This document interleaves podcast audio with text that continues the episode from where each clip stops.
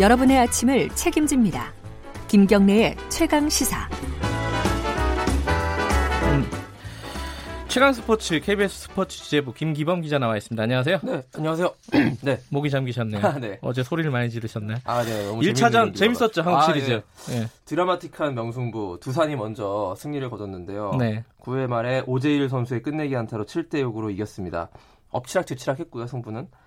초반에 또 두산 타선이 폭발을 하면서 4회에 6대 1까지 앞서가서 아 두산이 역시 최강팀답게 쉽게 이기겠구나 했는데 끝나는가 보다 했는데 아, 키움이 예. 아주 두산 불펜 투수들을 잘 공략해가지고 6대 6 네. 동점 만들었습니다. 9회 이제 동점 상황에서 그 두산이 키움 수비에 잠깐 찰나의 집중력 수비 집 어, 수비 집중력 저하로 그걸 음. 노리고서 예 결국 역전에 성공했고요.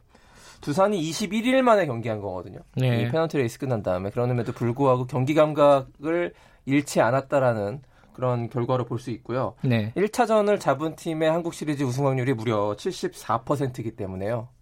이 두산이 확실히 유리한 곳에 올라섰습니다. 이게 한국 시리즈 1차전이라서 네. 그런가 좀 긴장했나요, 선수들이? 좀 이상한 황당한 장면들이 많았어요. 아, 굉장히 재밌었 재밌었다고 볼 수 있고요. 자, 특히 9회에 굉장히 네. 사건 사고들이 종합해서 일어났습니다. 그 반전에 반전을 거듭했는데요. 네. 9회 말 공격, 두산 공격이었죠. 네. 주자 1, 2루 나가 있는 상황에서 두산 타자 페르난데스가 이제 희생타를 쳤어요. 네. 근데 그 희생타를 쳐가지고 이제 주자가 한 루씩 진루했죠. 예. 2루와 3루로 그 페르난데스는 아웃되고. 근데 네. 비디오 판독을 해보니까 페르난데스가 소위 말하는 3피트 룰에 걸린 거예요. 3피트가 그러니까 뭐예요? 타자가 친 다음에 1루로 진루할 때요. 예.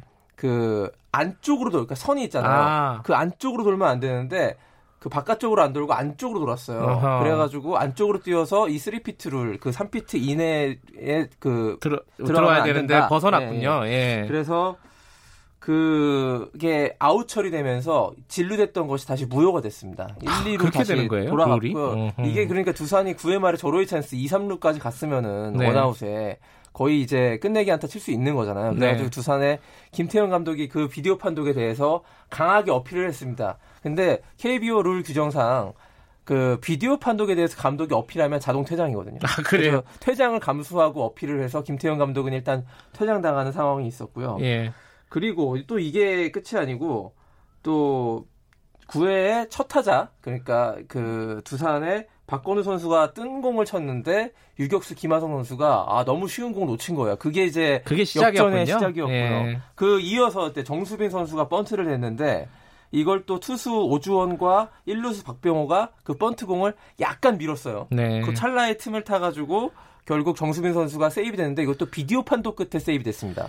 그래서 이런 그 음. 기회가 두산에게 온 것이고요. 키움이 좀 집중력이 좀 흐트러졌군요. 네, 마지막 그 네. 9회 말이니까 네. 그렇게 된 것 같고요. 오재일 선수의 끝내기 안타 여기서도 논란이 나는데 끝내기 안타 치고 이 오재일 선수가 앞선 주자보다 먼저 루를 돈 거예요.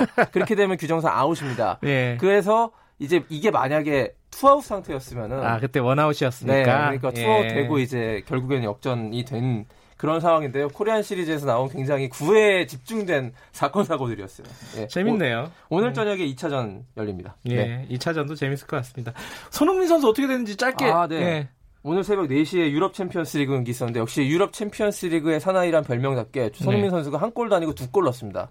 두 어. 골을 터트리면서 네. 그 시즌 4호 골, 5호 골인데요. 요게 중요한 게 아니라 차범근 대선배인 차범근이 갖고 있던 유럽 통산 골과 타이를 이뤘습니다. 아, 두골 넣으면서 121골을 기록하면서 이제 올 시즌에 차범근 선 차범근의 대기록을 손흥민 선수가 뛰어넘을 수 있는 데는 이제 그 시간 문제라는 음흠. 이런 것이고요. 오늘 또 그 세르비아의 지베즈다라는 팀을 맞아서 토트넘이 그 손흥민 선수의 골까지 더해가지고 5대 0으로 대승했거든요. 5대 0. 네, 예. 그래서 B조 2위로 올라섰습니다. 예. 네.